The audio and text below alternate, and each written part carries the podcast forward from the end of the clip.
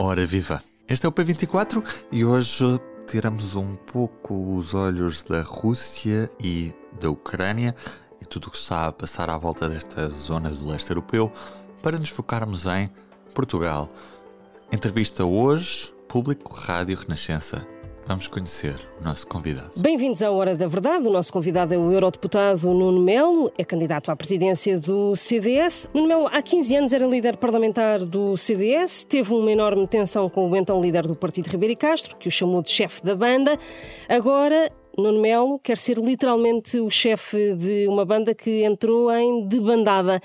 É este o cenário em que estamos em 2022 no CDS? Bom, e uma banda a tocar afinada e e a dar ao país aquilo que o país precisa, é? num partido que vai ter que ser lido como, como útil e onde as pessoas estejam motivadas dos grandes quadros do CDS uma militância que normalmente é sempre muito esforçada, aproveitando também daquilo que são os nossos autarcas, representantes nos governos regionais, enfim, tendo aqui este eurodeputado que gostava de garantir que daqui a dois anos o CDS manteria o cargo, também na, na função. No congresso que uh, elegeu Francisco Rodrigues dos Santos em 2020, o Nuno Mel disse que uh, o partido, manifestamente que sim, que estava saturado do, do portismo. Uh, e agora acha que, acha que já não está? Na verdade, não foi rigorosamente isso que eu disse. Numa interpretação para o que sucedeu nesse congresso, pareceu-me óbvio que, a dado passo, o partido pedia uma certa mudança.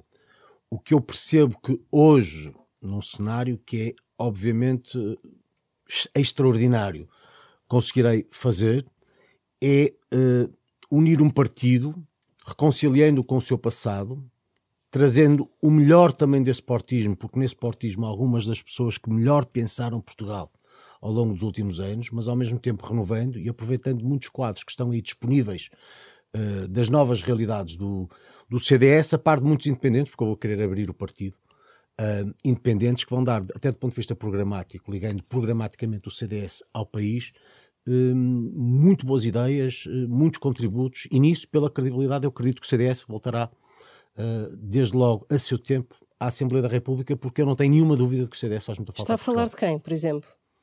Olha, uh, nos próximos, eu diria que nas próximas semanas vou começar a apresentar um conjunto de pessoas em grupos que são setoriais uh, e que serão constituídos por pessoas, nos casos do CDS, noutros de, por independentes, porque se há nota extraordinária que eu tenho retido tem que ver com a, o facto de muitas pessoas, das nossas empresas, das universidades, dos hospitais, das escolas, das forças de segurança, muitas pessoas me estarem a contactar dizendo o CDS realmente faz falta e eu quero ajudar o CDS. Nunca me quis meter na política, não quero cargos, não quero ser deputado, não quero ser dirigente, mas quero ajudar o CDS. E nós temos que aproveitar essa disponibilidade numa abertura que os partidos têm que saber fazer para, através dos melhores talentos, darem ideias ao país. Eu posso lhe dar um exemplo, enfim, por todos, uh, porque estes grupos eu vou querer apresentá-los no momento mais oportuno, mas uma vez que já um nome antes de ser cancelado o Congresso, aqui há uns meses atrás, tinha precisamente sido apresentado aqui em Lisboa, numa, numa, numa iniciativa que, que tivemos, uh, na agricultura. Se tivermos um grupo que seja constituído à cabeça por gente como o engenheiro Luís Mira, que é secretário-geral da CAP. Eu recordo que a seu tempo a ligação do CDS à agricultura passou muito pelo professor Rosado Fernandes, meu estimado amigo já falecido, que foi presidente da CAP e era um, talento do ponto de vista da agricultura que todos os agricultores uh, reconheciam, e o setor em geral. Uh, outra, junto de outras pessoas, e noto, o engenheiro Mira é independente, obviamente, mas juntamente com pessoas que são do CDS, como o, uh, o, o, o Dr. Nuno Vieira Brito, que foi secretário de Estado para a Agricultura do CDS. Pessoas como o Mário João Araújo e Silva, que foi número 2 da, da, da, da, Direção Regional da Agricultura do Norte. Pessoas como o Francisco Venzeler, que é talvez um dos melhores, uma das pessoas que faz melhores vinhos em Portugal. Uh, Está e que nesse setor, setor da onde, agricultura. Eu, e pessoas como podia falar do Francisco Pavão, das pessoas que faz, mais conhece o setor do azeite em Portugal. Isso para dizer o quê? Estamos a falar de agricultura. Junto-lhe num grupo um conjunto de pessoas muito talentosas, umas que são do CDS, outras que não são, desde logo com o Luís Mira eh, à cabeça, numa lógica que será replicada por outros setores, pelo, pela saúde, pela, eh, pela justiça, pela economia, pelas finanças, também pelas novas agendas que eu quero trazer para o CDS e que considero verdadeiramente fundamentais.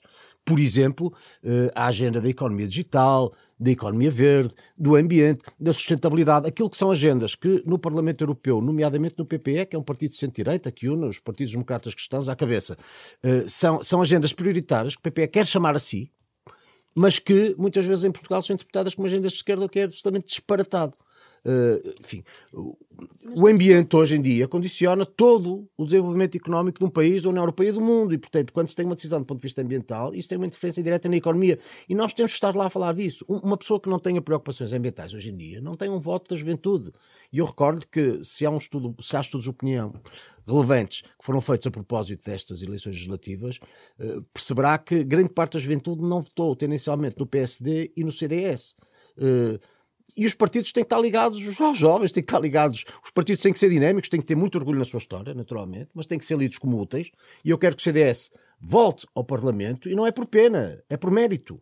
E o mérito passa por ter agendas atuais, mostrar um partido útil, protagonistas de excelência e acredito que, se assim for, recuperando esta lógica de quadros que sempre notabilizou o CDS, a par de ideias muito nítidas, juntamente com estruturas que são ainda muito ativas no que tem a ver com o CDS de norte a sul do país, nos Açores e na Madeira, eu acredito realmente que este desafio vai ser vencido. Até agora o que temos, o que temos visto, disse aqui alguns nomes de independentes que uhum. gostaria que fizessem, que se empenhassem nesta nova fase do partido, mas até agora o que nós eh, vimos ao seu lado foram figuras sobretudo do portismo e do ponto de vista político queríamos saber que outras figuras, que outros rostos vai trazer para, para o CDS. Uh, eh, sinceramente, acho que viu mal.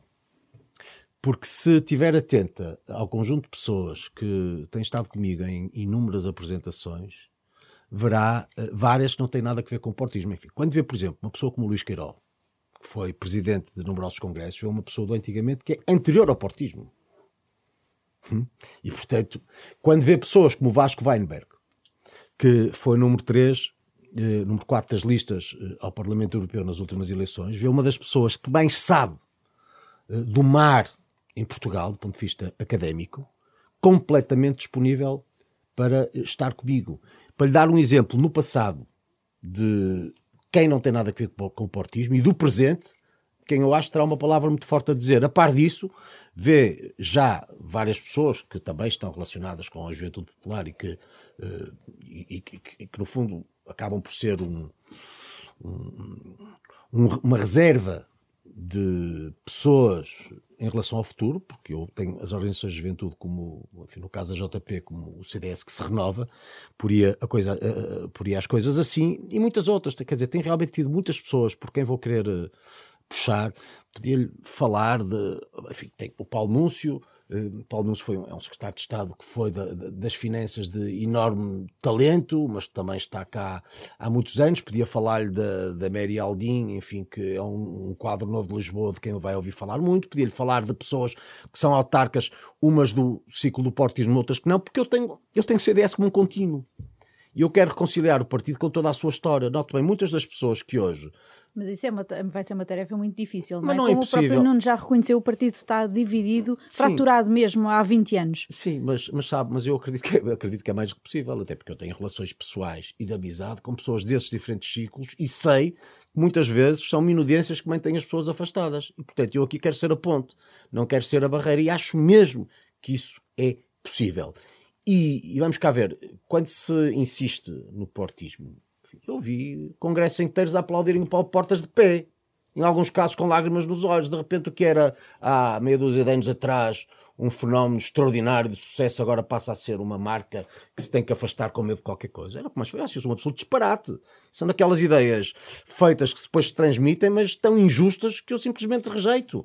E portanto, eu quero o melhor do portismo, como quero o melhor do castrismo, como quero o melhor. Olha, o Paulo Núncio esteve na direção de José Ribeiro Castro, está comigo como quer o melhor dos tempos do Manuel Monteiro. Porque entrou em trás, rota de colisão também com trás... esta direção, não, não é? Não, não, não. O Paulo Núcio já, está, já, o Paulo Núcio já colabora nestas, naquilo que tem a ver com o CDS muito antes desta direção. Muito antes. Eu interessa-me interessa algumas coisas. Interessa-me talento, interessa-me disponibilidade e interessa-me boa fé. Tão simples quanto isto. Não me interessa denominações de origem, de portismo, castrismo, monteirismo. E para trás. Porque em todos os ciclos houve talentos. E eu quero ir buscar o melhor de cada um desses ciclos. Porque o CDS é feito de todos eles. E se este esforço. E, e há uma coisa que para mim me parece muito evidente. Nós vivemos uma situação excepcionalíssima no CDS. Ao fim de todos estes anos, o CDS deixou de estar presente na Assembleia da República. Aquela imagem, aliás, aquelas imagens da placa a ser retirada eh, da parede, como do Pedro Salgueiro a transportar um, um carrinho com os seus pertences tantos anos de trabalho, são imagens que marcaram muito do país, que se habituou a ver no CDS uh, aquilo que era uma presença de, de, grande qualidade na Assembleia da República.